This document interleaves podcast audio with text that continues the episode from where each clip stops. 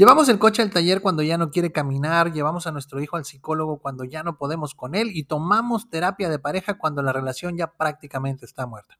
No somos buenos previniendo, de eso no hay duda.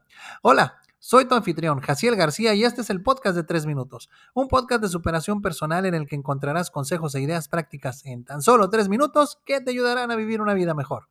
En el episodio de hoy hablaremos sobre la importancia del mantenimiento preventivo para ti. Comenzamos.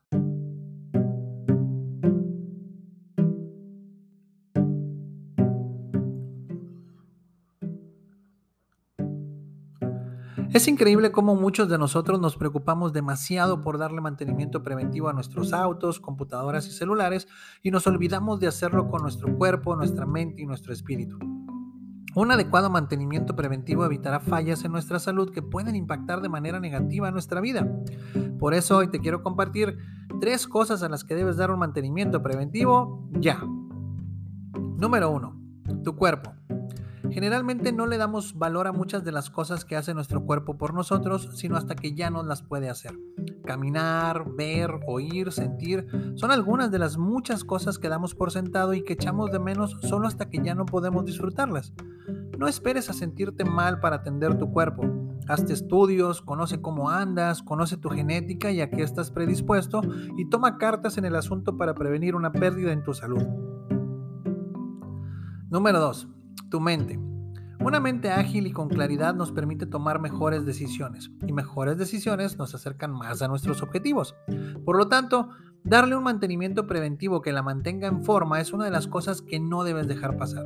Asegúrate de dormir bien, descansar lo suficiente, aprender algo nuevo, salir de vez en cuando de la rutina, tener amistades que eleven tu intelecto y realizar juegos mentales.